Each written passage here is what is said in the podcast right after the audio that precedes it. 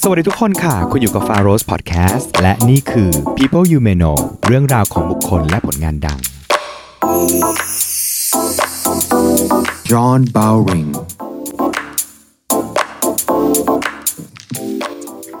วัสดีค่ะ สวัสดีจาก f a r o s Podcast นะคะ ช่องใหม่ใน YouTube นะคะ People You May Know ในวันนี้นะคะ เราจะย้อนเวลากลับไปในสมัยที่เราเรียนวิชาประวัติศาสตร์ไทยนะคะ คิดว่าตอนเด็กๆ เราต้องเรียนวิชาประวัติศาสตร์ไทย แล้วมันก็จะมีคำสำคัญอยู่ในหลาย ๆ ช่วง อย่างช่วงหนึ่งเนี่ย ช่วงที่ประเทศตะวันตกเนี่ยแผ่อิทธิพลมาทางแถวบ้านเราเนี่ย เราจะจำได้ว่ามันมีคำคำหนึ่งเกิดขึ้น แล้วต้องเรียนบ่อยมากเลยนั่นก็คือคำว่าสนธิสัญญา มันจะมีอย่างเช่น สนธิสัญญาเบอร์นีสนธิสัญญาเบลริงเป็นต้นนะฮะวันนี้เราก็จะชวนคุยกันเรื่องนี้ว่าจริงๆแล้วเนี่ยสนธิสัญญาเบลริงเนี่ยชื่อเนี้ยก็ได้มาจากชื่อของบุคคลจริง ๆ คือชื่อของตัวแทนที่มาในนามของเสมเด็จพระราชินีนาถวิกตอเรียจากอังกฤษ เพื่อจะมาทำข้อตกลงกับสยามณเวลานั้นนะคะ และความพิเศษของวันนี้ก็คือว่าวันนี้คือวันที่ 6 เมษายนนะฮะเป็นวันที่สนธิสัญญาเบลริงเนี่ยมีผลนะฮะครั้งแรกเมื่อ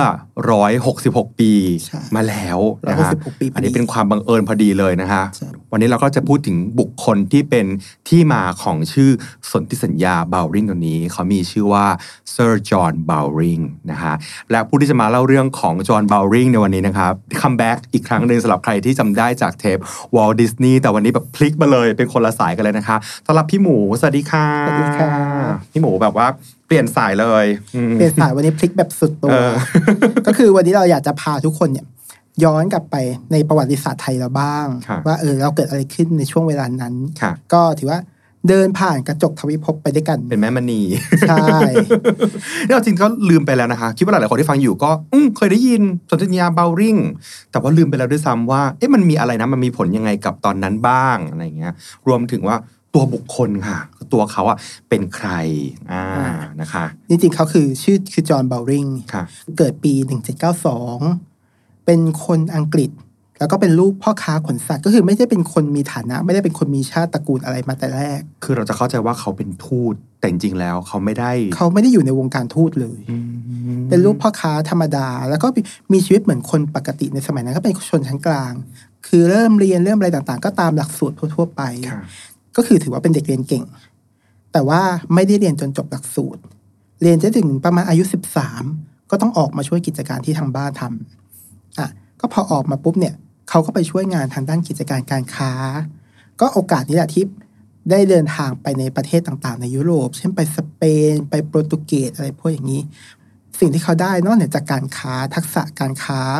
แล้วก็ไปถึงเรื่องของภาษาอืมซึ่งอันเนี้ยเป็น skill ที่ เขาจะได้เอามาใช้ในชีวิตหลังจากนั้นอีกเยอะมาก เพราะว่าเขาก็มีความสนใจในด้านวิชาการ ด้านเกี่ยวกับวรรณกรรม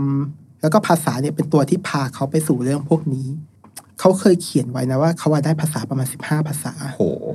คือภาษาโดยเฉพาะในภาษาในโซนยุโรปตะวันออก ซึ่งคนไม่ค่อยรู้กัน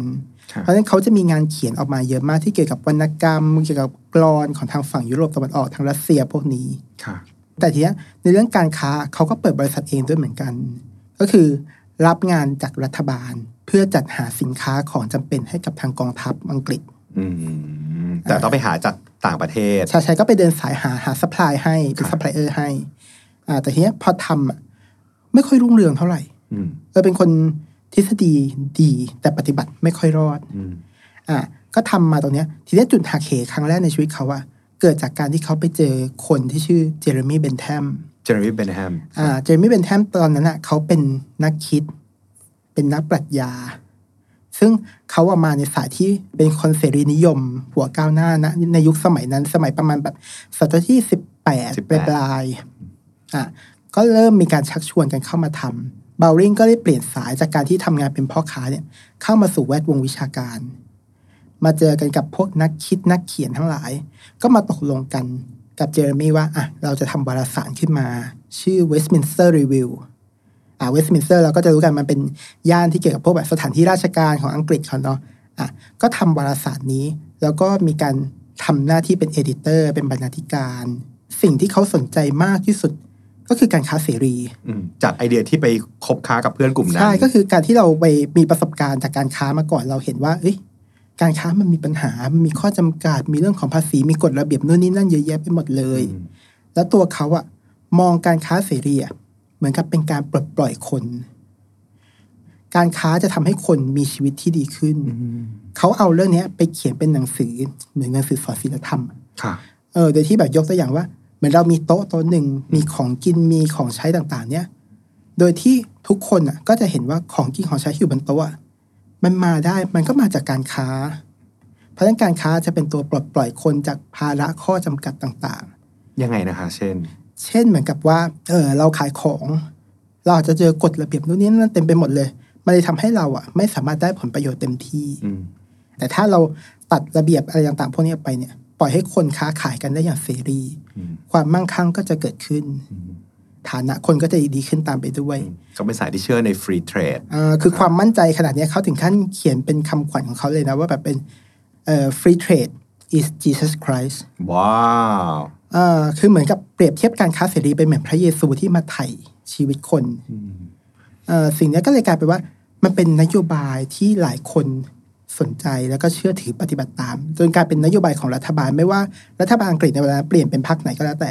การค้าเสรีคือประเด็นหลักที่ทุกพรรคใช้ แล้วมันก็ถูกโยงเอาไปจนถึงนโยบายต่างประเทศที่เกี่ยวกับเรื่องของอาณานิคมอะไรต่างๆ พวกนี้ด้วยทีนี้เขาก็ทำตรงนี้มาเรื่อยๆ จนกระทั่งว่าได้รับเลือกเป็นสสอืมได้รับเลือกสองสมัยแต่เป็นสองสมัยที่สั้นๆ แต่ก็เป็นประสบการณ์ที่ทำให้ชื่อเขาอะเป็นที่รู้จักมากขึ้นอ่าพอเข้าไปเล่นการเมืองแล้วอ่าในระหว่างที่เล่นการเมืองเนี่ยก็ทำบริษัทด้วยนะค่ะอ่าก็มีการลงทุนแต่ว่า มันก็เหมือนที่ผ่านมา คือการลงทุนของเขาอะค่อนข้างกล้าได้กล้าเสียแล้วก็หวังผลกำไรมากไปนิดนึง พอเศรษฐกิจมันตกกิจการก็ไปไม่รอดอืมก่อนก็ตามมาด้วยหนี้สินเขาก็เลยตัดสินใจรับข้อเสนอ จากทางนายกรัฐมนตรีในเวลานั้นคือลอร์ดพาล์เมอร์สตันว่าเออ มีตำแหน่งให้นะ ไปเป็นกงสุลที่กวางตุ้งที่จีนกำลังหาคนอยู่ก็ตอนนั้นมันก็เริ่มมีการคบกับ ประเทศทางตะวันออก มีการพัฒนาความสัมพันธ์ทางการทูต โดยเฉพาะเพื่อการค้าเนี่ยใช่ไหมคะอ่าจุดหมายหลักของอังกฤษเขาคือการค้า และในเวลานั้นน่ะเขาชนะสงครามฝิ่นกับจีนครั้งแรกไปแล้วอ่าเพราะฉะนั้นคือตอนนั้นการค้าทั้งหมดเนี่ยมันจะไปเป็น center อยู่ที่มณฑลกวางตุ้ง ทุกคนต้องไปค้าขายกันที่นั่นอะอ่าเพราะฉะนั้นเขาก็รับตำแหน่งไปเป็นกงสุลที่กวางตุ้งค่ะก็ทำทำตรงนั้นไปในขณะที่ความสัมพันธ์ระหว่างอังกฤษกับจีนในเวลานั้นน่ะไม่ดีเลย อืม เพราะว่าจากสงครามฝิ่นใช่ใช่ไหมคะคือจีนเขาก็ถือว่าเขาก็เป็นใหญ่ในย่านนี้มาก่อนเนเออะอเออ แล้วอยู่ดีอังกฤษก็มามาทำสงครามมาอะไรถึงชนะเขาอะไรเงี้ย ก็มีส่วนที่สัญญานานกิงมีอะไรกัน แต่จีนก็ไม่ได้ปฏิบัติตามแบบเคร่งครัด ก็เป็นเป็นเรื่องเป็นราวกันไป อ่า ทีนี้พอเบาว์ริงเข้ามาเนี่ย ก็มาด้วยทัศนคติที่ไม่ค่อยดีกับจีนอยู่แล้ว อ่าก็ทำทำตรงนี้ไป แต่ว่าความสัมพันธ์ก็ยังคงไม่ดีขึ้นพอดีผู้ว่าการเกาะฮ่องกงเนี่ย กำลังจะเกษียณ เขาก็เลยได้รับข้อเสนอนี้ ก็รับตำแหน่งไปเป็นผู้ว่าการฮ่องกงนั่นเป็นเหตุผลว่าทำไมถ้าเราไป search ชื่อคำว่าจอห์นบาวริงในวิกิพีเดียอย่างเงี้ยคำที่จะขึ้นมาอันแรกสุดเลยจะเขียนว่า governor of Hong Kong ใช่อ่าค่ะ เขาเป็นผู้ว่าการเกาะฮ่องกงคนที่สี่ค่ะอ่าซึ่งในเวลานั้นอะผลงานที่เขาทำที่ฮ่องกงอะก็มีผลงานหลาย ๆ ชิ้นที่ยังตกทอดมาถึงปัจจุบัน เช่นอะไรบ้างคะ เช่นเอ่อ ปัจจุบันอะคือเซ็นเตอร์ของฮ่องกงย่านธุรกิจการเงินมันคือย่านเซ็นทรัลใช่ไหมเขาก็ไปพัฒนาอีกย่านหนึ่งใกล้ๆกัน เรียกว่าหวานใจอืมค่ะก็คือเป็นเซตความเป็นอังกฤษให้เกิดขึ้นในฮ่องกงทุกวันนี้ก็ยังมีมรดกของเขาอยู่ชื่อถนนก็ยังมีชื่อเบาว์ริงตันอยู่ที่ย่านหว่านไจ๋นี่แหละอืมอ่า ตอนนั้นน่ะ เขาก็เลยได้รับตำแหน่งเซอร์ด้วยเพราะถือว่าเป็นผู้ว่าการเนาะก็ได้รับตำแหน่งเซอร์ตั้งแต่นั้นมาเขาก็เป็นเซอร์จอห์นเบาว์ริงค่ะเนี่ยทีนี้ระหว่างที่รับตำแหน่งผู้ว่าการฮ่องกงอะ ก็มีภารกิจซ้อนค่ะรัฐบาลอังกฤษเนี่ยต้องการคนคนหนึ่งไปทำหน้าที่เจราจาสัญญากับประเทศสยาม เพราะว่าก่อนหน้านั้นอะเขามีการส่งทูตมาแล้วก็คืออย่างเบอร์นีหรืออย่างจอห์นครอฟอร์ดอย่างเงี้ยตั้งแต่รัชกาลที่สองที่สามมาก็ได้สัญญาเบอร์นีมา แต่ข้อตกลงในสัญญา มันยังไม่ค่อย เป็นที่พอใจของทางอังกฤษเท่าเขาไหร่บอกว่าไม่เวอร์เขาเสียเปรียบ อืมใช่ เขาบอกว่ามันมีข้อจำกัดเยอะแล้วมันยังไม่เสรีอย่างที่เขาต้องการอะก็ต้องการจะเข้ามาแก้ ก็มีการส่งเซอร์เจมส์บรูคเข้ามาก่อนแล้ว แต่จังหวะที่เซอร์เจมส์บรูคเข้ามามันไม่ค่อยดีเท่าไหร่คือเป็นช่วงแบบปลายรัชกาลที่สามรัชกาลที่สามกำลังประชวรหนักอะไรอย่างนี้ ก็เลยไปว่าไม่ได้ข้อตกลงอะไรกันไปค่ะแล้วเซอร์เจมส์บรูคก็กลับไปพร้อมกับเขามีจดหมายแนะนำรัฐบาลอังกฤษไปว่า ถ้าต้องการจะทำสัญญาใหม่กับสยาม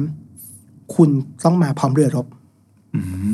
มอ่าถ้าคุณคือมันมาเพื่อคุยเฉยๆไม่ได้ คือต้องมีการขู่ถูกอ่าฉะนั้นการมาของเซอร์จอห์นบาวริงต้องมาพร้อมกับ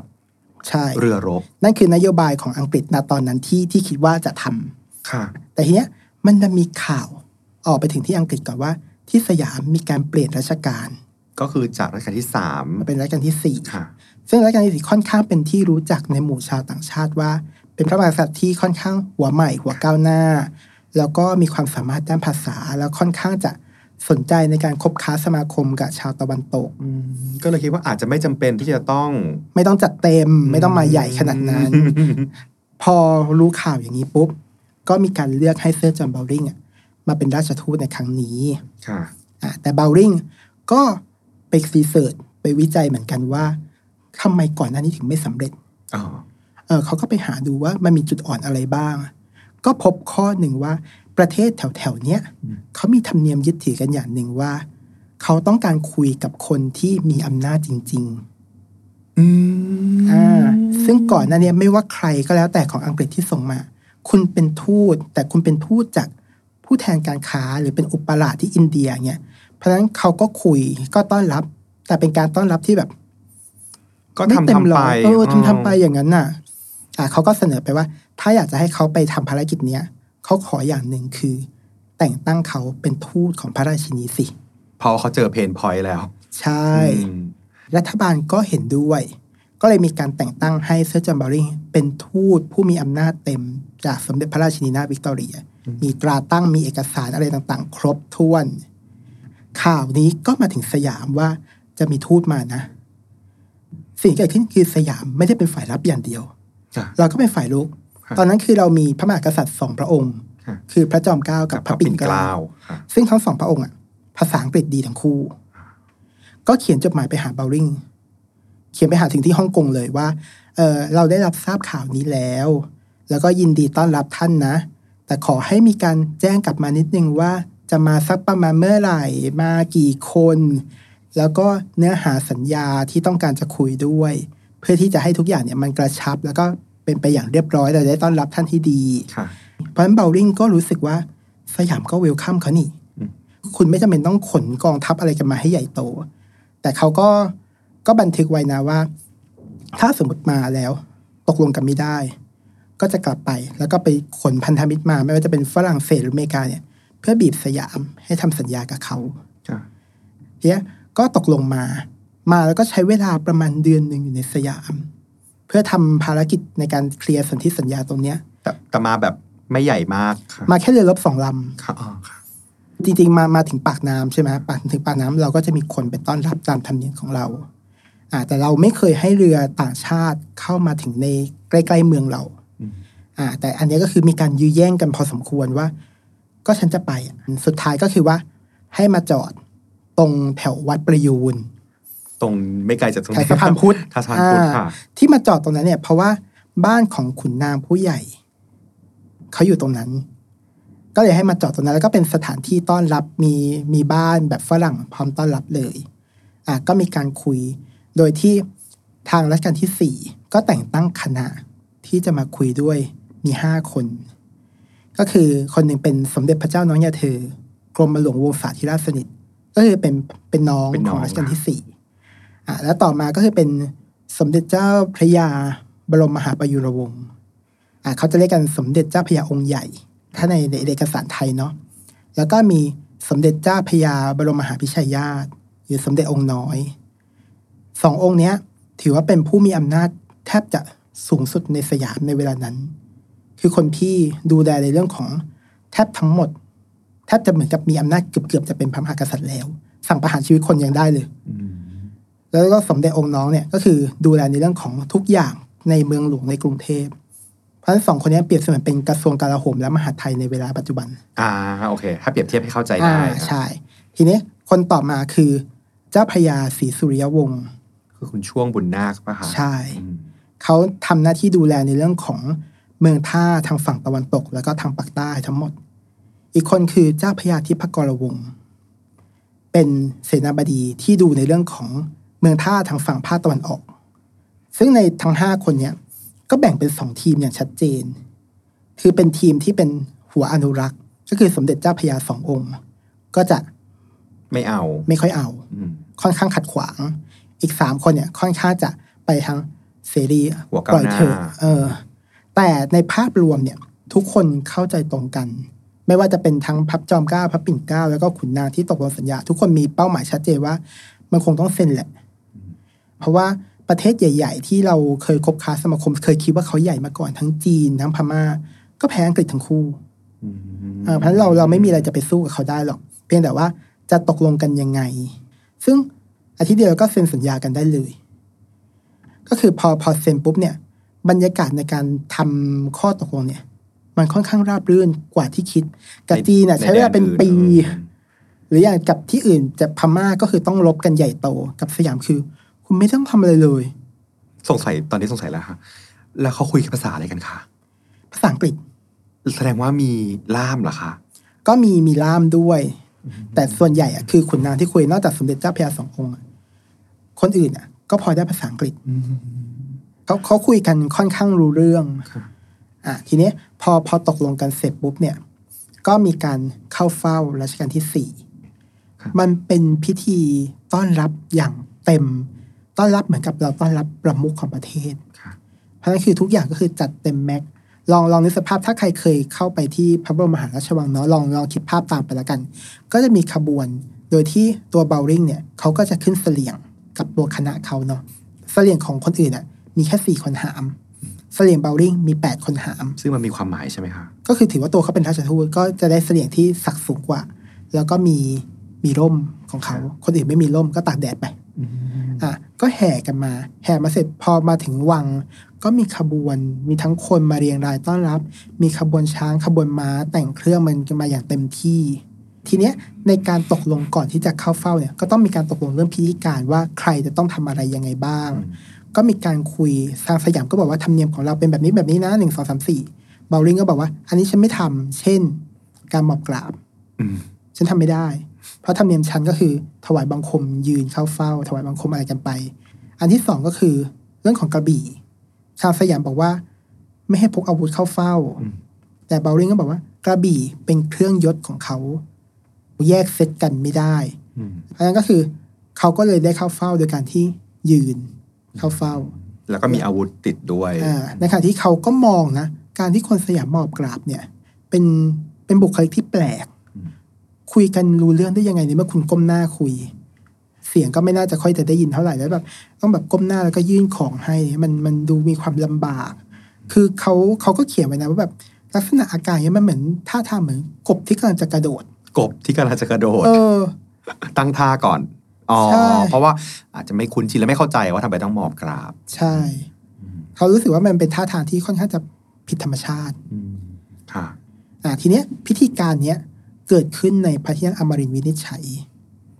แล้วทีเนี้ยพอเสด็จออกปุ๊บก็จะมีการแบบเป่าสังตีนู่นตีนี่อะไรเงี้ยตามธรรมเนียมเขาก็จะมีการเปิดม่านแล้วก็จะเห็นพระจอมเกล้ารัชกาลที่สี่เนี่ย ประทับอยู่ในบุษบกค่ะ อ่าพอถึงเวลาปุ๊บเนี่ยเบาว์ริงก็ถือพานไป โดยที่ในพานเนี่ยก็จะมีพระราชสารของพระราชินีนาถวิกตอเรีย เอ่อถวายให้กับรัชกาลที่สี่ก็มีการพูดคุยกันนิดๆหน่อยๆถามว่า โอเค สัญญาเป็นยังไงบ้างตกลงกันเรียบร้อยดีไหมอะเบาว์ริงก็ตอบว่าโอเค ทุกอย่างเรียบร้อยดี แล้วก็คิดว่าสัญญานี้จะเป็นการเปลี่ยนสยามให้มั่งคั่งรุ่งเรืองยิ่งขึ้น ก็มีการถวายของ ซึ่งของที่ถวายในครั้งเนี้ยเป็นของดีอังกฤษในเวลานั้น ก็คือเป็นพวกสิ่งประดิษฐ์นวัตกรรม เช่น นาฬิกาพกอืมอ่า แล้วก็จะมีพวกแบบสิ่งประดิษฐ์อื่น ๆ นิดหน่อย นั่นคือของที่เขาจัดมาชุดแรก แต่พอหลังจากที่ออกจากสยามไปเบลลิงก็รายงานความสำเร็จครั้งเนี้ยไปที่อังกฤษ แล้วก็บอกว่าทุกอย่างดีมากอืมเป็นที่พึงพอใจอย่างยิ่งและคิดว่าผลของสัญญาทางรัฐบาลก็น่าจะพอใจค่ะแล้วก็แนะนำว่าควรส่งของขวัญมาที่เหมาะสมกับลักษณะของแต่ละบุคคลที่จะมอบให้ อ่าก็หลังจากนั้นอะก็มีการส่งของขวัญมา สิ่งที่เขาส่งมาให้อะ อาจจะดูเหมือนแบบณปัจจุบันนั้นเราดูเหมือนแบบเป็นของไม่มีค่า มันคือรถไฟจำลองรรถไฟจำลอง รถไฟโมเดล เหมือนรถไฟเด็กเล่นอะอืมอ่าแต่ก็เป็นรถไฟแล้วก็มีป้าย เขียนว่าวิกตอเรียอืมอยู่ที่ไหนครับปัจจุบันนี้ ปัจจุบันอยู่ที่พิพิธภัณฑสถานแห่งชาติพระนครที่สนามหลวงรถไฟเนี่ยแล้วก็มีอีกอันหนึ่งคือ ลูกโลก เป็นลูกโลกไซส์บิ๊กเบิ้ม ขนาดแบบสามสิบหกเส้นผ่าศูนย์กลางสามสิบหกเซนสามสิบหกนิ้ว ใหญ่มากสองชิ้นเนี้ยยังยังอยู่ที่พิพิธภัณฑสถานก็ไปดูได้ เพราะฉะนั้นก็คืออะก็มีการคุยแล้วเบลลิงก็กลับไป กลับไปเสร็จปุ๊บสัญญาเนี่ย ก็จะมีกงสุลเขาที่เป็นผู้ช่วยคือแฮร์รี่ปาร์ครับเอาเอกสารสัญญาเนี่ยไปที่อังกฤษครับเพื่อไปประทับตราแผ่นดินของอังกฤษ ก่อนที่จะเอากลับมาในปีต่อมา เพราะฉะนั้นคือสัญญาเนี้ยมันเซ็นตอนที่ 18 เมษาครับ1855 แล้วก็เอากลับมาเนี่ยก็คือ 6 เมษา1856อืมซึ่งวันนี้คือวันที่ 6 เมษา2022 ถือว่าเป็นวันที่แล้วมีผล เริ่มมีผลนะฮะอ่าเมื่อ 160 กว่าปีที่แล้ว ใช่อ่าอืมอะอันนั้นก็คือส่วนของสัญญาก็เซ็นจบไปเบลลิงก็มีชื่อเสียงเป็นที่พูดถึงในอังกฤษเยอะมากว่าเฮ้ยคุณประสบความสำเร็จเยอะมากโดยที่แบบ ไม่ต้องลบลาไม่ต้องทำอะไรกันเลยอะดูเจ๋งอะดูเจ๋งดูคูลสุดอืมมันก็เหมือนกับเป็นการตอกย้ำว่าหลักการการค้าเสรีสิ่งที่เรากำลังทำอยู่แล้วแหละนะคือถูกต้องแล้วเป็นที่ยอมรับอ่าอะทีนี้ในแง่ของตัวรายละเอียดของสนธิสัญญาเบลริงที่มันเกิดขึ้นเนี่ยหลักๆ เลย มีอะไรบ้างคะสัญญาเนี้ยมีอยู่ 21 ข้ออมไม่เยอะไม่ยาวครับอ่าหลักใหญ่ใจความเนี่ยมันไปอยู่ที่ การจัดระเบียบความสัมพันธ์ ระหว่างอังกฤษกับสยามว่าเราจะคบค้าสมาคมกันต่อไปยังไงอืมหลักการแรกก็คือว่า คนอังกฤษมาอยู่สยามเนี่ย สามารถที่จะเช่า หรือว่าซื้อที่ดินได้ ก่อนหน้านั้นทำไม่ได้ ไม่ได้ แม้แต่จะตั้งสถานกงสุลก็ยังก็ยังไม่ค่อยจะให้เลยค่ะยังไม่สามารถซื้อขาดได้นะอืมคือต้องอยู่ประมาณสักสิบปี แล้วขออนุญาตเพื่อจะซื้อที่ดินขาดเนี่ย ถึงจะได้ ระยะแรกคือเป็นการเช่า แต่ก็ให้เช่าในพื้นที่จำกัดก็คือ ในบางกอกเนี่ยตีซะว่าคุณนั่งเรือไปยีิบสี่ชั่วโมง คุณนั่งเรือไปได้ไกลแค่ไหน ก็คือได้แค่นั้น อืมถ้าไกลจากนั้นมากไม่ได้ ไม่ได้ เดี๋ยวดูแลไม่ได้ ใช่คือเราเราก็ถือว่ามันต้องคอนโทรลคนค่ะ เพราะฉะนั้นมันก็มีการจัดสาธารณูปโภคให้ แต่ก่อนเนี่ย กรุงเทพเนี่ยมันมันยังไม่ได้ใหญ่โตมากอย่างปัจจุบัน มันจะอยู่แค่ประมาณชั้นใน ก็มีการเซตโซนของต่างชาติขึ้นมา ว่าอยู่นอกๆไปหน่อย อ่า ก็คือปัจจุบันก็คือจะเป็นเช่น พวกแบบเออแถวเคบังรักค่ะ เราก็จะเห็นว่ามันมีโกดังสินค้าต่างชาติ มีอะไรที่แบบเป็นสถานกงสุลเป็นอะไรของต่างชาติอยู่แถวนั้นเยอะโรงโรงโรงแรมอะไรก็จะเกิดขึ้นในช่วงนั้น ธนาคารไทยพาณิชย์ที่ดูสวยๆตรงนั้น ใช่ไหมคะมันก็มามาเพื่อ support กิจการของต่างชาติที่เกิดขึ้นตรงนั้นครับและอีกอย่างหนึ่งที่สำคัญก็คือเกี่ยวกับเรื่องของคำว่าสิทธิสภาพนอกอาณาเขตอืมซึ่ง คุณได้สิทธิ์เหมือนคุณอยู่ในประเทศตัวเอง ทั้งที่จริงๆ คุณไม่ได้อยู่ในประเทศตัวเองพูดง่ายคือเหมือนกับว่าถ้าคุณมีความผิดอะไรตรงเนี้ยขอไปไต่สวนขึ้นศาลกันเองใช่ไม่ใช่มาขึ้นศาลไทยใช่อันนี้พูดอย่างนี้ได้ไหมคะใช่แต่ว่าความซับซ้อนที่เกิดขึ้นคือมันไม่ใช่เฉพาะคนสัญชาตินั้นอืมถ้าคุณเป็นคนอังกฤษ คุณทำผิด คุณขึ้นศาลอังกฤษไปอืมแต่ถ้าคุณเป็นคนสยามหรือคนจีน ไปขอขึ้นทะเบียนเป็นคนอังกฤษ ถ้าคุณทำผิดคุณก็ไปขึ้นศาลอังกฤษอื มมันเลยเป็นช่องโหว่เหรอคะมันเป็นช่องโหว่ที่ทำให้คนน่ะ แห่กันไปขึ้นทะเบียนเป็นคนอังกฤษ อืมเพราะว่ากฎหมายของเราอะ ต้องยอมรับว่ามันเป็นกฎหมายแบบโบราณ มันยังเป็นการแบบการทรมานการลงโทษแบบที่ยังน่ากลัวอืมซึ่งฝรั่งเขาก็มองว่ามันป่าเถื่อนอืมเป็นยังไม่เป็นมาตรฐานสากล ก็เลยต้องมีข้อนี้เกิดขึ้นมา เพื่อกันไว้ก่อนว่าสมมติถ้ามันเกิดเหตุอะไรขึ้นมา จะได้เซฟคนของเขาเอาไว้ได้ ใช่อืม แล้วก็ข้ออื่นก็อย่างเช่นเกี่ยวกับเรื่องของการค้า แต่ก่อนเนี้ยถ้าเราจะขายของกับคนต่างชาติ เราต้องมาขายกับหน่วยงานที่ชื่อพักคลังสินค้าค่ะอืมอ่าพูดง่ายก็คือ สมมติฝรั่งเข้ามา จะไปซื้อของชาวบ้าน ชาวสยามเนี่ย ไม่ได้ไม่ได้ ต้องไปติดต่อที่พระคลังสินค้าเท่านั้น ใช่แสดงว่ามีการเซตราคาแล้ว หรือใช่เสียภาษีเท่าไหร่แล้ว แต่สิ่งที่เขาอยากได้คือเขาอยากได้การ ค้าขายแบบโดยตรงถูกไม่ต้องผ่านพระคลังสินค้าใช่ค่ะเพราะพักคลังสินค้าผูกขาดหมดเลย ราคาซื้อราคาขายเขาตั้งของเขาเองอืมมันมีความเป็นตามอำเภอใจอะเออคุณอยากขายเท่าไหร่อยากซื้อเท่าไหร่ก็คือเรื่องของคุณค่ะแล้วเราไม่มีทางเลือกอื่น อ่า ในมุมของคนซื้อก็รู้สึกว่ายุ่งยากอืมไม่ได้สิ่งที่ตัวเองต้องการ ในมุมของคนขายอย่างถ้าเป็นชาวบ้านอย่างเราเนาะจะขายแบบขายก็ไม่ได้ราคาดีเท่าไหร่อะไรเงี้ย เออมันทำให้การค้าไม่ค่อยรุ่งเรืองอืมตัวเนี้ยก็เป็นตัวหนึ่งที่สัญญาเบลลิงมาปลดล็อก คือพักคลังสินค้าคือ จากที่มีตัวตนก็คือไร้ตัวตนไปเลย อืมค่ะ แต่ว่าก็มีการยกเว้นสินค้าบางอย่างที่จำเป็นก็คือข้าว ปลาเกลือสามอย่างเนี้ย เราสามารถที่จะบอกได้ว่า ฉันไม่ส่งออกนะ อ่า แต่ต้องต้องมีเหตุผลแล้วก็ต้องแจ้งล่วงหน้าประมาณเดือนหนึ่งค่ะ ว่าโอเค ฉันจำเป็นที่จะต้องสต็อกไว้เพราะของไม่พออะไรอย่างนี้อะก็บอกกันได้ อะไรคะที่เขาอยากได้เป็นส่วนใหญ่ ถ้าไม่ใช่ข้าวปลาเกลือ ตอนนั้นอะ มันเป็นยุคปฏิวัติอุตสาหกรรม เขาก็ต้องการวัตถุดิบ ข้าวอะคือเป็นสิ่งที่เขาต้องการเพื่อเอาไป support อาณานิคมที่อินเดีย เพราะฝรั่งไม่กินข้าวอยู่แล้วอ่าก็เอาไปเลี้ยงคนอินเดียนี่แหละ สิ่งอื่นที่เขาต้องการเช่น ไม้สัก เพื่อจะเอาไปใช้ในเรื่องของการทำเรือทำอะไรพวกนี้ แล้วก็ดีบุก เพื่อไปทำพวกวัสดุอุปกรณ์กระปงกระป๋องต่างๆ ทั้งหลายแหล่ดีบุกจากทางใต้เนี่ยนะคะใช่ อันนี้คือมันกลายเป็นการพลิกโฉมเศรษฐกิจของบ้านเราไปเลย จากที่เราทำแบบพออยู่พอกิน อย่างโอเค บ้านเราอาจจะมีสักสี่ห้าคน ก็ทำนาสักห้าหกไร่ไม่เกินสิบไร่พออยู่ได้ ก็พอ อ่า แต่พออันนี้ปุ๊บมันเกิดการค้าขายความต้องการอย่างมโหฬารขัมับเกิดเคลื่อนกาเศรรษฐกิจความต้องการข้าวสูงมาก มันเลยเกิดการที่แบบว่า ต้องการขยายพื้นที่ทำนาอย่างมาก เพราะฉะนั้นเกิดมันเกิดการขุดคลองในสยามเยอะมาก ซึ่งคลองหลักๆ ในเวลานั้นที่ทำอะก็อย่างเช่น สีลมอืมค่ะหรือพระรามสี่ซึ่งตอนนี้ถมคลองกลายเป็นถนนไปแล้วค่ะอ่ามันก็เกิดการขยายแล้วชาวบ้าน ก็มีการหักร้างถางพง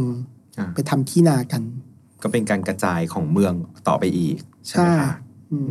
แล้วตัวกรุงเทพเองมันก็เปลี่ยนโฉมไปด้วยเป ลี่ยนโฉมเพื่อ support ฝรั่ง ยังไงคะอย่างเช่น แต่ก่อนเราจะเป็นแบบบ้านบ้านเรือนไทยเป็นปลูกแยกๆใช่ไหมค่ะอันเนี้ยฝรั่งเขาก็บ่นว่าโอ้ยบ้านเมืองอยู่อะ ไม่มีอะไรเลยอะ แต่ก่อนฉันอยู่ฉันก็แบบมีนั่งรถม้าไปเที่ยวไปพักผ่อนตากัน ก็เลยต้องตัดถนน มีการทำถนนเป็นถนนเจริญกรุงใช่ใช่ไหมคะก็เรียงกันไปเขาเจริญกรุงบำรุงเมืองเฟื่องนครใช่ก็เป็นสามถนน แล้วก็มีการทำตึกแถว ก็เกิดกิจการสร้างตึกแถวกันครั้งใหญ่แล้วก็ปล่อยเช่า แต่ในสัญญาก็มันก็มีข้อเสียอ่าคือเราได้ภาษีน้อยลงอืมที่เราเรียกกันว่าภาษีร้อยชักสามแปลว่าอะไรคะก็คือตีซะของร้อยบาท เสียภาษีสามบาท หรือสามเปอร์เซ็นนั่นเองอ่าซึ่งเดิมมันเซตไปเยอะกว่านี้ใช่ไหมคะเดิมมันเซ็ตไว้เยอะกว่านี้ แล้วก็ซับซ้อนยุ่งยาก เก็บเก็บยิบยิบอะค่ะอ่าเขาก็บอกว่า เก็บครั้งเดียวเลย ราคาตายตัว เราก็เลยได้ภาษีน้อย ได้ภาษีน้อย เพราะฉะนั้นคือพอได้ภาษีน้อย ก็เป็นที่มาว่าเราต้องไม่เก็บภาษีอย่างอื่น ยุบยับต่างๆ เพิ่มขึ้นมาใหม่แทน ซึ่งภาษีหลักที่ทำรายได้ให้รัฐบาลสยามในเวลานั้นนะคือภาษีฝิ่นอืมค่ะในสัญญาเบลลิงจะมีข้อหนึ่งที่ระบุไว้ว่า สามารถนำเข้าฝิ่นได้ คืออังกฤษสามารถเอาฝิ่นเข้ามาขายในสยามได้ แต่ต้องขายกับเจ้าหน้าที่ของรัฐเท่านั้น แล้วเขาเอาไปใช้ทำอะไรคือไปก็คือไปสูบ ไปเขามีการตั้งโรงฝิ่นกันอ่าเป็นเป็นโรงฝิ่นแบบถูกกฎหมายค่ะอ่าภาษีฝิ่นภาษีอากรบ่อนเบี้ยอบายมุกทั้งหลายแหล่เนี่ยกลายเป็นรายได้หลักของรัฐบาลในเวลานั้นประกอบกับว่าบรรยากาศของกรุงเทพในเวลานั้นนะแต่ก่อนยังเป็นบ้านเรือนแพเนาะเออ แล้วแต่ก่อนหลักเรือที่จะเข้ามามันก็มีแค่ประมาณหลักสิบพอสัญญาเบลลิงมีผลปุ๊บ เรือมาเป็นร้อยเลยเต็มแม่น้ำเจ้าพระยาไปหมด การค้ามันก็จเจริญรุ่งเรืองอ่าภาพลักษณ์ของสยามก็กลายเป็นประเทศที่เปิดรับคนต่างชาติมากขึ้น แล้วตัวสนธิสัญญาตัวนี้เนี่ยทำระหว่างสยามกับอังกฤษอ่าแล้วประเทศตะวันตกอื่นๆล่ะคะต้องมาทำข้อตกลงอื่น หรือว่าได้ผลทางสนธิสัญญาไปด้วย มันเป็นแฟชั่นเลยอ่าพออังกฤษทำเสร็จปุ๊บประเทศอื่นก็ตามมาฝรั่งเศสอะไรเอ่ยตามมาอเมริกาก็ตามมา ก็ใช้แพทเทิร์นเดียวกัน แต่อังกฤษอะความฉลาดมีอยู่ข้อหนึ่งในสัญญาเขียนเอาไว้ว่า มันมีคำว่า most favor nation ซึ่งภาษาไทยอะแปลว่าแบบชาติที่ได้รับความอนุเคราะห์ยิ่งแบบแปลแล้วอีหยังวะมากอ๋องง ความหมายมันคือว่า ถ้าคุณไปตกลงกับประเทศอื่นอีกในภายหลังจากเนี้ย แล้วคุณให้อะไรพิเศษกับเขาอังกฤษก็จะได้ตาม โดยที่คุณไม่ต้องมานั่งแก้สัญญา สมมุติว่าเราให้ฝรั่งเศสภาษีดีกว่า อังกฤษก็จะต้องได้ตามนั้น แสดงว่าเราพูดได้ไหมคะว่าสนธิสัญญาบาวริงตัวนี้ก็คือ เปิดประตูบานใหญ่ ใช่มันเป็นกุญแจเปิดประตูสยาม พอสัญญาเบาว์ริงมีผลบังคับใช้ปุ๊บ การค้าเยอะมากความต้องการใช้เงินสูงมาก แล้วเงินพดด้วงมันเป็นเงินทำมือทำไม่ทันจ้ะงาน handmade โอ้ทำไม่ทันเกิดภาวะที่เงินขาด มีเงินปลอมเกิดขึ้นวายรัชกาลที่สี่ก็ต้องแก้ปัญหาด้วยการสั่งเครื่องทำเหรียญมาจากต่างประเทศ เพื่อทำเหรียญนั่นก็เกิดเกิดเหรียญเป็นเหรียญแบนๆเหรียญกระสาบเกิดขึ้น มันก็เกิดขึ้นมาด้วยเหตุผลความจำเป็นแบบเนี้ยค่ะเออและสภาพของสังคมเอง มันก็เปลี่ยนด้วย คือคนไม่ทำงานอย่างที่หลาย ๆ อย่างอย่างที่ควรจะเป็นแล้ว เริ่มทำเพื่อสินค้าเฉพาะอย่าง เข้าใจได้อืมมันเปลี่ยนจากเศรษฐกิจเพื่อการยังชีพ เป็นเศรษฐกิจเพื่อการค้าอืมสนุกจังเลยอะเพราะว่าเอาจริงนะ ตอนที่เรา เอ่อเรียนกันสมัยเด็ก ๆ เนี่ยเราก็เหมือนกับว่าเรียนแค่ keyword อะเออแล้วก็บอกว่าเออสนธิสัญญาตัวนี้ได้อันนี้นะหนึ่งสองสามสี่จบ มันแต่ผิวๆแล้วเราไม่เห็นภาอืพมมันต้องมีอะไรที่เห็นภาพมันถึงจะเข้าใจอะไรอย่างเงี้ยครับว่าอ๋อโอเค มันเปลี่ยนยังไงอย่างงี้ค่ะและในมุมของชนชั้นนำอะมันคือการที่คุณเปลี่ยนโครงสร้างไปเลย จากที่ขุนนางเคยมีอำนาจในการแบบจำกัดภาษีการค้าทำการค้าอะไรเองอะคุณทำไม่ได้แล้ว มันตัดตรงนี้ไป กลายเป็นว่า คนขายกับคนซื้อเขาเจอกันได้เองค่ะแต่ในภาวะเวลานั้นอะ มันก็มีเรื่องตลกตลกๆกันอยู่ว่า บ้านเรือนแต่ก่อนคนอยู่ริมแม่น้ำเป็นเรือนแพกันเพราะฉะนั้นก็คือพอเวลาเรือรบมา คนก็แบบมีความแตกตื่นในใจเนาะแต่อีกใจหนึงก็แบบอยากรู้อยากเห็นเฮ้ยเรืออะไรอะ มันมีมันมีทั้งใบเรือ แล้วมันก็มีปล่องด้วย คนก็งงว่า ตกลงมันคือเรือแบบไหนกันแน่ หางเสือก็ไม่มี มันบังคับยังไงค่ะ เออ เวลาใครจะไปเยี่ยมเบลลิงตอนที่แบบไปหาไปมาหาสู่กันระหว่างที่ยังอยู่ในสยามเนี่ย ก็จะขอโอกาสในการทัวร์เรือ ไปดูหน่อย ใช่ แล้วก็มันก็จะมีธรรมเนียมเขาด้วยว่าจะต้องมีการยิงสลุด แต่สลุดสำหรับเวลานั้นในสยามอะยังค่อนข้างเป็นเรื่องใหม่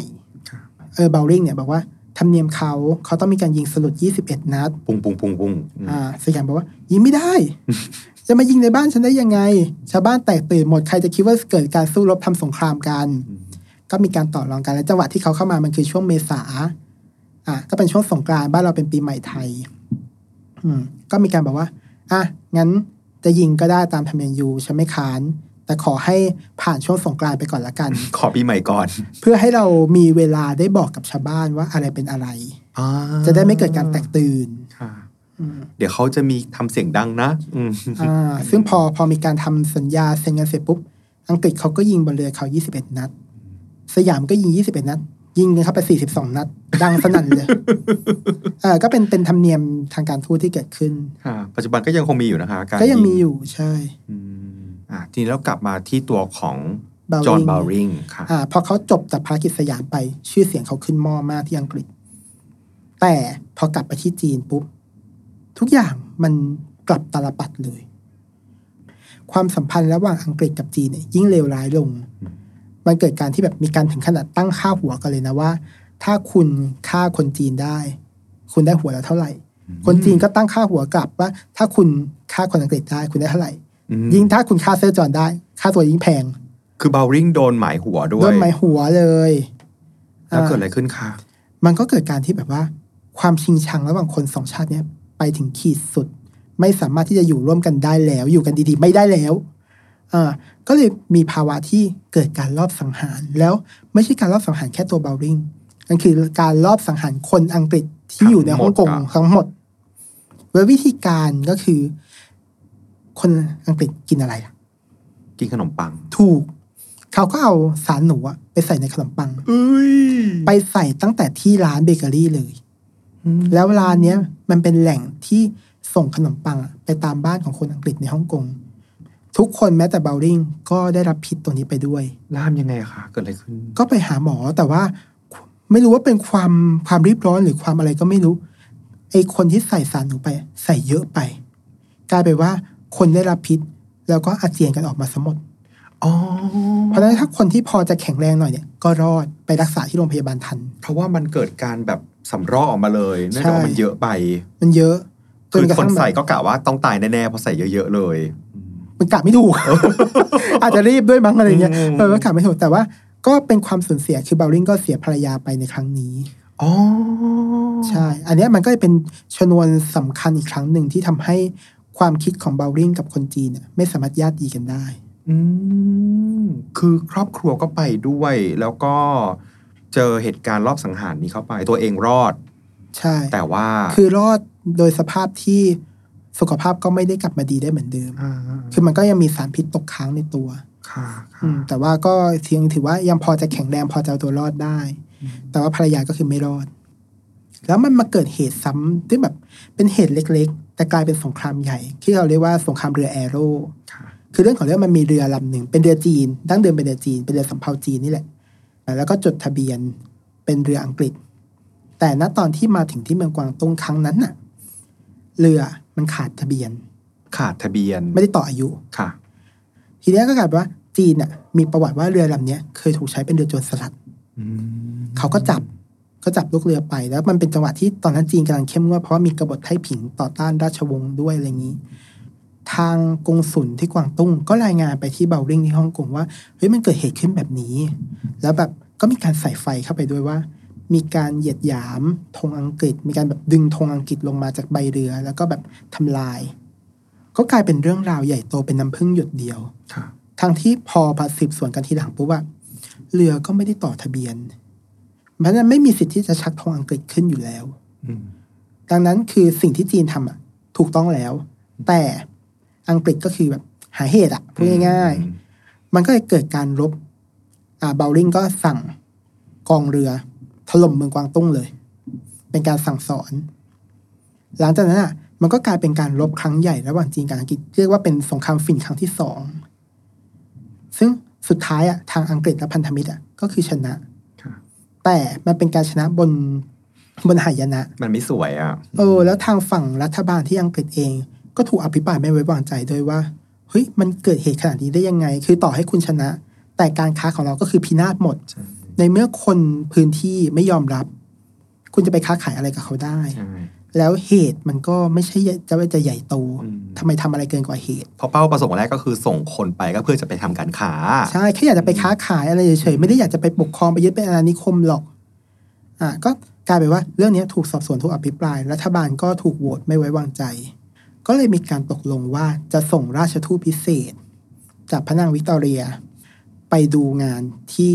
ที่จีนกับฮ่องกงอีกทีหนึ่งว่าครับพอจะแก้ไขอะไรได้บ้างไหมอ่าก็ส่งมาเป็นหลอดชื่อหลอดเอลกิน มาดูแล้วหลอดเอลกินกับเบลริงสองคนนี้พอเจอกันปุ๊บไม่เข้ากันเลย คิดกันไปคนละอย่างคือเอลกินมาด้วยนโยบายใหม่ที่ต้องการจะสงบและทำการค้า แต่เบลริงก็คือ ยังคงแบบจีนไม่โอเคอะจีนไม่ยอมเปิดประเทศอย่างที่เราต้องการ อ่า แต่พอเอลกินมาปุ๊บ มันเกิดปัญหาขึ้นว่าตกลงใครใหญ่กว่าใครอะอ่าอ่าอำนาจทับซ้อนเพราะฉะนั้นอำนาจทับซ้อนในขณะที่เบลลิงก็ไม่ได้โดนลดตำแหน่งไม่ได้อะไร แต่ซีนค่อยๆ หายไปเรื่อยๆ สุดท้ายเขาก็เลยต้องกลับประเทศ กลับอังกฤษไปโดยที่แบบว่าผลงานที่ทำไว้ในเอเชีย หายไปหมดเกียรติภูมิอะไรต่างๆ ที่เคยมีมันจบมันจบไปด้วยเรื่องแบบนี้ไม่สวยจบไม่สวยอืมใช่ เออก็ก็กลับไปใช้ชีวิตในช่วงบ้านปลายที่อังกฤษ ก็ปรากฏว่าบังเอิญสยามเกิดต้องการใช้เบลลิงอีกครั้งหนึ่งหมายความว่าไงคะคือพอเราทำสัญญาเบลลิงเรามีการทำสัญญากับชาติต่างๆ ในยุโรปด้วย มันก็มีการที่จะต้องคุยต้องทำข้อตกลงอะไรกันต่างๆ เยอะ รวมถึงมีการแบบเคลียร์ปัญหาต่างๆ กัน แล้วเราก็คิดว่าเราควรจะมีคนของเราสักคนในยุโรปไหม ที่จะจัดการเรื่องนี้ให้ แต่เราอะไม่มีใครเลยเออหรือแบบถ้าเรามีเราก็เป็นแบบขุนนางตำแหน่งใหญ่ ๆ เราก็แบบเฮ้ยส่งเขาไปไม่ได้อะอืมเพราะมันต้องไปอยู่ประจำที่นู่นเลย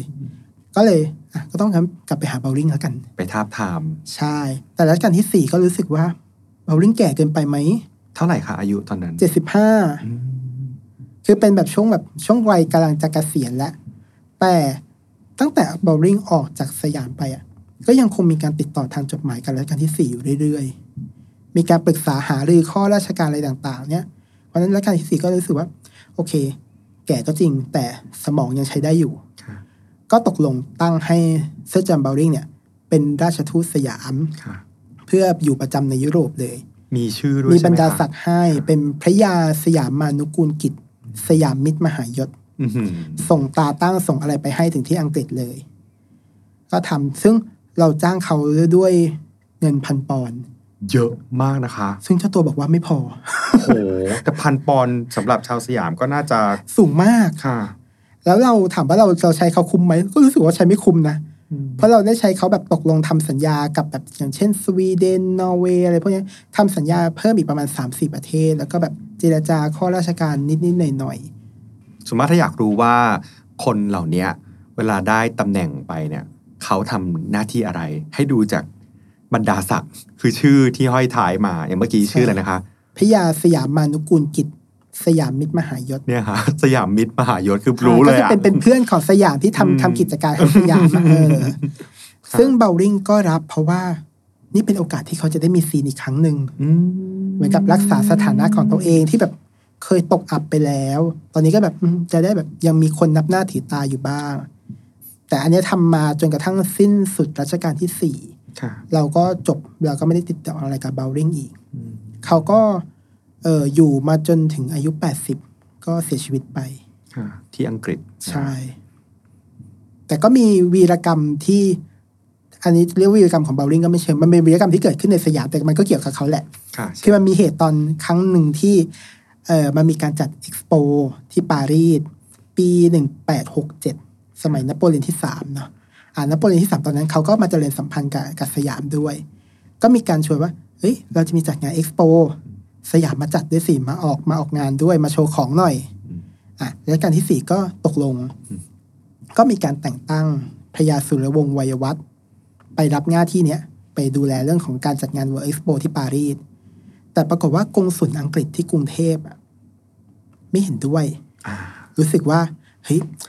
มันไม่น่าจะมีภารกิจแค่นี้อืมมันน่าจะมีแบบมีบางอย่างซ่อนเร้นอยู่อะไรอย่างนี้ด้วย เพราะว่าตอนนั้นสยามกับฝรั่งเศสก็ก็เริ่มมีปัญหากันแล้วล่ะครับอืมเรื่องเกี่ยวกับของพื้นที่ในเรื่องของกัมพูชา ก็มีการแบบว่าเสี้ยมว่า เอาเซอร์จอห์น เบาว์ริงไปสิไม่ต้องตั้งพระยาไปหรอก ไม่ต้องส่งพระยาจากสยามไปเบาว์ริงอยู่ที่นู่นอยู่แล้ว ง่ายกว่าอะเราจะได้ได้ข่าววงใน แต่ทีเนี้ยลำพังกงสุลคนเดียวอะน้ำหนักในการเสี้ยมมันอาจจะไม่พอครับ ก็ต้องมีสายลับในวัง ก็คือคนที่เรารู้จักกันดี นั่นก็คือแหม่มแอนนาอืมคือแหม่มแอนนาเขาได้รับจ้างมา เพื่อเป็นครูสอนภาษาอังกฤษให้กับพระราชโอรสธิดาในวังลูกๆค่ะอืมอืมแอนนาก็ยังคงเป็นคนอังกฤษอะ ก็แบบภารกิจเพื่อชาติอืมก็ช่วย ก็พยายามคุยกับรัชกาลที่สี่ก็แบบเอาเบาว์ริงไปเถอะอะไรเงี้ยรัชกาลที่สี่ก็แม้จะเป็น มิตรกันกับเบาว์ริงแต่พระองค์ก็ถือว่าอันนี้มันเกี่ยวกับเรื่องความมั่นคง ก็ยืนยันตามเดิม แล้วแทนที่รัชกาลที่สี่จะเขียนไปบอกเบาว์ริงเองนะว่าแบบเอ้ยทำไมเราถึงไม่สามารถใช้คุณได้ทั้งที่เราตั้งคุณเป็นราชทูตที่ยุโรปนะอะไรเงี้ยก็ไหนยายแอนนามีปัญหามากใช่ไหมงั้นเธอเขียนไปบอกเบาว์ริงเองแล้วกันแอนนาก็แบบอ้าวเฮ้ยงานข้าอะตัวเองก็ไม่อยากทำอะแล้วแบบตัวเองต้องไปเขียนอธิบายกับเบลลิงว่าทำไมเราถึงให้คุณไปไม่ได้ แอนนางานเข้า ไม่น่าเลยเออนะแบบไม่น่ายุ่งเลยอะไรเงี้ยก็แปลว่าอะแต่เบลลิงก็ก็คืออ่านแล้วก็แบบก็เข้าใจว่าแบบมันเกี่ยวกับเรื่องความมั่นคงว่ามันทำมีไมเขา conflict ถึงไม่ไม่ควรใช่เป็นเขา แต่ก็อุตอุตส่าห์ทิ้งท้ายไว้นะแบบ แต่จริงๆอะความสัมพันธ์ระหว่างฉันกับราชวงศ์ฝรั่งเศสก็ดีอืมถ้าให้ฉันไปทำอะฉันว่าฉันก็ทำได้ดีแหละอืมอะ ก็อุตส่าห์มีความมั่นๆทิ้งท้ายเอาไว้ แต่สุดท้ายคนที่ทำหน้าที่นั้นก็คือ ก็คือพระยาสุรวงศ์วัยวัฒน์สุรวงศ์วัยวัฒน์ที่เป็นที่มาของชื่อถนนสุรวงศ์นี่หรือเปล่าคะใช่อ่ามันก็มีความเกี่ยวพันนัวๆกันอยู่แถวเนี้ยเพราะฉะนั้นก็คือเขาเขาทำหน้าที่ตรงเนี้ย ต้องเรียกว่าจากคนที่ไม่ได้เกิดมาในวงการทูตใช้ความสามารถอัพความสามารถตัวเองมาเรื่อยๆจนมาถึงจุดนี้ได้แม้ชีวิตค่อนข้างโลดโผนทีเดียว แต่ก็ทิ้งผลงานหลาย ๆ อย่างเอาไว้เยอะเหมือนกัน โดยเฉพาะในเรื่องของงานเขียนที่เกี่ยวกับด้านวิชาการต่างๆ ที่เขาเขียนไว้ แล้วจังหวะที่เขามาอยู่สยามอะเขามาอยู่แค่เดือนเดียว แต่สามารถเขียนหนังสือได้สองเล่มใหญ่ ๆอะใช่มีหนังสือที่เขาเขียนถึงสยามใช่ใช่ไหมคะ คือเขียนไว้โดยที่เอ่อชื่อหนังสือคือ The Kingdom and People of สยาม เขียนไปแล้วหลังจากที่เขาออกจากสยามไปสองปีอะหนังสือเล่มนี้ถูกตีพิมพ์ที่อังกฤษ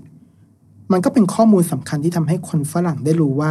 สยามเป็นยังไง เขาอยู่กันยังไง เขาทำอะไรกันบ้าง ประเทศนี้ทำอะไรกันอยู่อะไรเงี้ย ก็เป็นข้อมูลสำคัญที่เปิดสยามสู่โลกตะวันตก เพราะฉะนั้นคืออันเนี้ยมันก็เป็นข้อมูลสำคัญส่วนหนึ่งเหมือนกันว่าเอ่อประวัติศาสตร์ของไทยเนี่ยมันถูกเริ่มต้นจากตรงนี้แหละ ด้วยความจำเป็นที่เราต้องอธิบายว่าเราเป็นใคร เรามาอยู่ตรงนี้ได้ยังไง เป็นเรื่องเป็นราวขึ้นมาใช่แต่คนจริงๆถือว่าเป็นหนังสือที่อ่านสนุก เพราะว่าความสนุกมันอยู่ที่ว่าต่างชาติเขามองเรายังไง แล้วเขาเขียนนะมันจะไม่เหมือนกับเอกสารไทยที่เขียนเอกสารไทยจะเขียนเกี่ยวกับแบบการเมืองการปกครองอะไรที่แบบดูดูจริงจังอะ่ะเออแต่ถ้าชาวต่างชาติเขียนเขาจะเขียนว่า บ้านเรือนเราอยู่กันยังไง คนสยามกินอะไรกันเขาก็มีการเมาเรา ว่าตอนแรกอะ่ะเขารู้ว่าสยามเวลคัมเขาก็จริง แต่เขาก็จะรอดูเหมือนกันว่า คุณจะต้อนรับฉันในแบบไหน แล้วบังเอิญรัชกาลที่สี่อะก็มีความรู้ทัน เขาก็ไป สืบกันว่า ตกลงเราจะใช้แบบแผนไหนในการต้อนรับเบลริงดีเบลริงก็ไปสืบเอาเหมือนกันว่า เอ๊ะ เขามีสถานะใกล้เคียงกับใคร ย้อนไปถึงสมัยพระนารายณ์ที่ต้อนรับชวาเลียเดชมองอะก็ใช้แบบแผนนั้นว่าเชวาเลียเดชมอง เป็นทูตของพระเจ้าหลุยที่สิบสี่เขาก็เป็นทูตของพระราชินีวิกตอเรียสักเสมอกัน เพราะนั้นเขาก็คาดหวังว่าการต้อนรับต้องไม่น้อยหน้ากัน และการที่สี่ก็ใช้แบบแผนนั้นอะพอดีเลยมันมันคือทันกันพอดีเลย ก็เลยกลายเป็นว่า เออ ทุกอย่างมันออกมาดีมาก มันก็เลยทำให้ภาพพจน์ของสยามนะเวลานั้นอะเป็นประเทศเดียวที่ไม่ได้ตกเป็นอาณานิคม แล้วก็ปรับตัวได้ค่อนข้างเร็วในเวลาที่จำกัดมากค่ะเป็นไปได้ไหมครับว่ามันเหมือนกับว่า มันเกิดเหตุการณ์กับดินแดนอื่น ๆก่อน แล้วก็เกิดการเรียนรู้ว่าเอ้ยเราต้องตั้งรับยังไงเพราะประเมินแล้วว่า สู้น่าจะยากๆใช่ ในเมื่อต่อต้านไม่ได้ ก็เข้าร่วมซะดีกว่าอืมค่ะอ่า เพราะฉะนั้นก็คือว่ามันเป็นการเปลี่ยนโลกทัศน์เลย จากที่เราเคยมองว่าแบบจีนคือผู้ยิ่งใหญ่มากในย่านนี้ พม่าคือศัตรูตัวสำคัญของเรา ในเมื่อสองประเทศเนี้ยแพ้ไปทั้งคู่เลยอะแล้วเราอะจะไปสู้เขาได้ยังไงวิววิวนะอ่าเขาแบบว่าเฮ้ยเอายังไงดี ซึ่งเราเห็นว่าโอ้โหแบบของสองประเทศนั้นก็แบบสาหัส แล้วการการใช้ชีวิตในในยุคที่เป็นอาณานิคมเขาอะมันไม่ง่ายค่ะสนุกจังเลยอะรู้สึกว่าวันนี้นะบทเรียน หรือเรื่องที่เราเคยเรียนกันในห้องเรียนประวัติศาสตร์แบบประวัติศาสตร์ไทยเนี่ยนะคะ อยู่ดีมันเหมือนมีชีวิตขึ้นมาเนาะเหมือนมันมีสีขึ้นมา มันมีะคะสีสันคืออ่าถ้าเรามองอะเออ เราอย่ามองแค่มันเป็นเรื่องของใครดีใครเลวค่ะแต่ให้มองว่าทำไมเขาถึงทำแบบนั้นอืมซึ่งมันมันไม่ใช่ว่าการที่เราจะไปตัดสินว่า เรามองในเลนของคนปัจจุบันแล้วตัดสินว่าคนในอดีตทำไม่ดีทำไปผิดพลาด แต่มันคือข้อจำกัดที่เขามีบริบทก็ไม่เหมือนเขากันทำได้ขนาดนั้นค่ะก็ถือว่าดีแล้วอืมถ้าพูดถึงว่าหุยการเจรจาสัญญาสำหรับคนที่ภาษาอังกฤษอะอยู่ในช่วงเริ่มต้น บางคนอาจจะรู้สึกว่าทำไมเราไม่สู้ทำไมเราไม่ต่อต้านอ่าคือนึกสภาพแบบคุณมีเรือรบอะอยู่กลางแม่น้ำเจ้าพระยา แล้วอยู่ตรงแค่แบบสะพานพุทธอะซึ่งแบบวังหลวงก็อยู่แค่ใกล้ ๆ กันนั้นอะอืมเพราะฉะนั้นคือแบบคุณจะไปสู้ได้ยังไง การมาของเบลลิงแค่แม้เขาจะเป็นแค่ราชทูตมีบทบาทสำคัญแค่ช่วงเวลาหนึ่งเดือนที่เขาอยู่ในสยามอะแต่สิ่งที่เขาทำอะมันทิ้งมรดกตกทอดไว้เยอะมาก มันเปลี่ยนประเทศเราไปแบบสิ้นเชิงเลยค่ะเออจากแค่สัญญา 21 ข้อเนี่ย มันเปลี่ยนเราจากหน้ามือเป็นหลังมือเปลี่ยนเศรษฐกิจสังคมการเมืองทั้งหมด ทุกวันนี้ตัวสัญญานะสามารถจะหาอ่านได้มีใช่ไหมคะมันมีฉบับที่อยู่ที่อังกฤษที่หอจดหมายเหตุอังกฤษ คุณสามารถไปดาวน์โหลดได้ครับและ เขามีการสแกนเอาไว้เรียบร้อยเลย ก็เห็นหน้าตาว่า เออมันมีการทำยังไงวิธีการเขียน การอารามพบทการอะไรต่างๆ ดีเทล การประทับตราพวกเนี้ยมันเป็นเรื่องที่น่าศึกษาค่ะ แล้วตัวพี่หมูเองนี่คือไปไงมาไงคะถึงได้มาสนใจเรื่องของจอห์นบาวริงตรงนี้คะเราเรียนประวัติศาสตร์โดยตรงไงแล้วเราก็รู้สึกว่าเออประวัติศาสตร์ของบ้านเราอะ มีความเป็นละคร มีความเป็นนิยายที่แบบว่าต้องมีตัวดีต้องมีตัวร้าย แล้วมันจะถูกมองในเชิงของการที่แบบว่า ไม่ค่อยรอบด้านเท่าไหร่ อืม แล้วก็อีกอย่างที่แบบอยากส่งเสริมเลยคือ เราอยากให้คนเรียนประวัติศาสตร์ไทย โดยใช้คอสออ่าใช้คริสต์ศักราชเห็นด้วยนะเออคือถามว่าการการที่เรามีพุทธศักราชดีไหมดีดี เรามีของเราเอง แต่ว่า มันเป็นปัญหาที่ทำให้เราไม่สามารถคิดเชื่อมโยงกับคนอื่นเขาได้ เข้าใจได้เลย เพราะเพราะถ้าเรามีคอสอด้วยเนี่ย มันก็จะทำให้เราเทียบเคียงกับเหตุการณ์ความเป็นไปในโลกใช่ว่าณขณะนั้นโลกกำลังมีปัญหาอะไร เกิดเหตุการณ์อะไรสำคัญ แล้วมันก็จะเห็นไทม์ไลน์ว่า อ๋อ เราอยู่ตรงไหนณเวลานั้นอืมซึ่งพอมาดูว่าหนึ่งแปดห้าห้าเราเซ็นสนธิสัญญาเบลลิงเราถ้าเราลองมองหนึ่งแปดห้าห้าเราก็จะพอเทียบเคียงได้ อ๋อ อังกฤษเขาเป็นสมัยควีนวิกตอเรียอะ ตอนนั้นจีนจีนยังเป็นยุคของที่ยังมีจักรพรรดิอยู่อะไรอย่างนี้ มันก็จะพอเห็นภาพว่าเกิดอะไรขึ้นในโลกบ้าง ซึ่งทุกอย่างมันมีผลกับเราค่ะมันไม่ใช่แค่เราอยู่ของเราโดดตัวเสมอไปอืมแต่ถ้าเรามองเป็นแบบพอสอบปุ๊บอะทุกอย่างที่เราเรียนต้องมานั่งลบห้าสี่สามมันไม่เชื่อมโยงเนาะมันไม่เชื่อมโยงแล้วมันถามว่ามันไม่เกิดประโยชน์ในการศึกษาเท่าไหร่ สนุกจังเลย วันนี้เป็นเหมือนคลาสประวัติศาสตร์ไทยแบบbrief ๆแต่ว่าได้เจาะลึกในตัวบุคคล ซึ่ง มั่นใจนะคะ คิดว่าหลาย ๆ คนคงแบบ เออฉันเคยได้ยินชื่อเนี้ยแต่ว่าไม่เคยรู้เลยว่าเขาเป็นใครนะคะกับสำหรับจอห์นบาวริงวันนี้ ก็ขอบคุณพี่หมูมากๆนะคะ ถ้าเกิดว่ามีคนสนใจเพิ่มเติมนี่คือสามารถหาอ่านได้ตาม keyword ที่เราขึ้นไว้ให้ ใช่แล้วแล้วจะพบว่ามันมันไปต่อเรื่อยๆเลยมันยังจากมีจากอีก keyword เยอะที่เราให้อะครับมันจะสามารถไปได้เรื่อยๆแบบคุณสามารถแบบไปเดินทัวร์กรุงเทพได้อืมย่านบางรักเจริญกรุงเนี้ยลองไปเดินดูได้เนี่ยมันคือแบบ ช่วงหัวเลี้ยวหัวต่อของสยามที่เราเปลี่ยนจากความเป็นแบบไทยประเพณีจ๋าๆมาสู่ความเป็นตะวันตก ตึกแถวในกรุงเทพเกิดขึ้นได้ยังไงค่ะโรงแรมสถานีการค้าที่แบบปัจจุบันคือเอเชียทีอะไรพวกเนี้ยอ่าๆๆเออมันเกิดขึ้นในยุคนี้ทั้งนั้นนะคะโอ้ ขอบคุณมากเลยคิดว่าเดี๋ยวไว้โอกาสหน้านะคะ ก็น่าจะเชิญพี่หมูมาอีกสำหรับ People ยูมนวันนี้ก็คิดว่าพอเท่านี้ก่อนเดี๋ยคราวหน้าจะเป็นเรื่องของใครต้องติดตามนะคะ ฝากกด subscribe ให้กับช่อง f a r o s Podcast ที่ YouTube แห่งนี้ด้วยนะคะ วันนี้ลาไปก่อนค่ะ สวัสดีค่ะ People you may know